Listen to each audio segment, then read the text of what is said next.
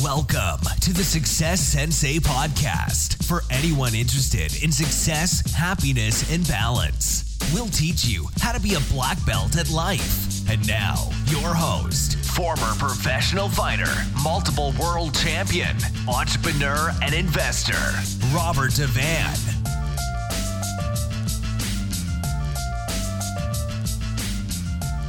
Bowing in. Eh, this is Roundhouse Rob, the Success Sensei, helping you to win at life one kick and punch at a time. Today's episode Don't Tap Out Early, and it's episode 218. Welcome to the starting round. Hands up.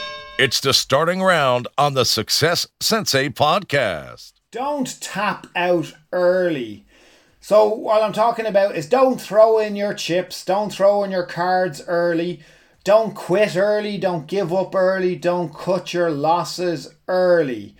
Um, obviously, I come from an MMA background. Well, I come from a martial arts background, but MMA, that there is tapping out, and you'd specifically tap out when you're put into some type of a hold that you feel if you don't tap out, you're either going to go to sleep um, due to due to a restriction of, of your your breathe your airways or your or a blood choke even or else something is going to be broken off you a limb is going to be broken if you don't tap. So that's your motivation to tapping and that's where that expression comes from tapping out. Well i'm sure it comes from from other places as well but tapping out early I'm specifically talking about this year. There's 5.5 weeks.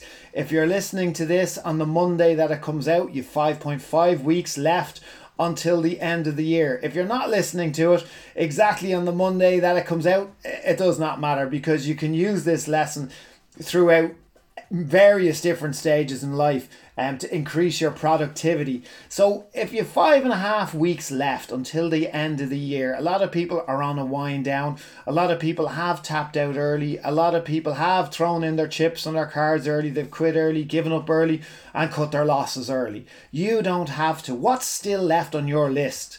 What extra could you still achieve? See it through. Don't stop at the very end. So there's a couple of hurdles left. Don't stop. Clear the last hurdles. Like having gotten through this year, this has been an absolutely woeful year. I'm sure you'll all agree. But there's still a lot that you can do. Remember, the few days before you go on a holiday, do you remember what it was like going on holidays? Well, the few days you had before you went on a holiday and your workload and productivity went through the roof. You basically crammed in your normal work as well as two weeks worth of work because you're going to be away on holidays in a couple of days to prepare.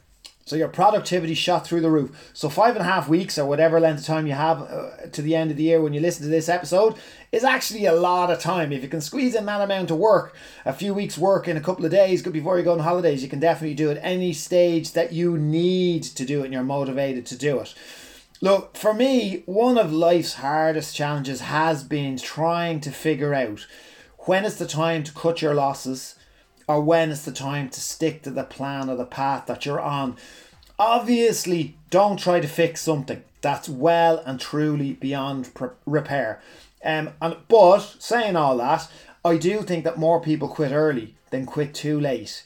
Um, so it's a it's a hard enough balancing act trying to figure which, but I think the majority of time all of us are guilty of maybe quitting too early. Unfortunately, I do speak from experience about tapping out early. Um, besides business and career examples, um, I have fought, as you know, professionally in MMA after years of karate, years of of um, uh, kickboxing.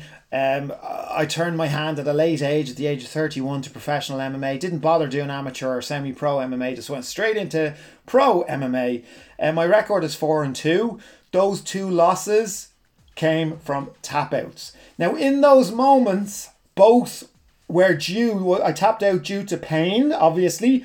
Frustration was a big one, mental, emotional, and physical fatigue. But on reflection, those tap outs still don't sit right with me, especially as one of them was about four seconds before the round bell that could have saved me.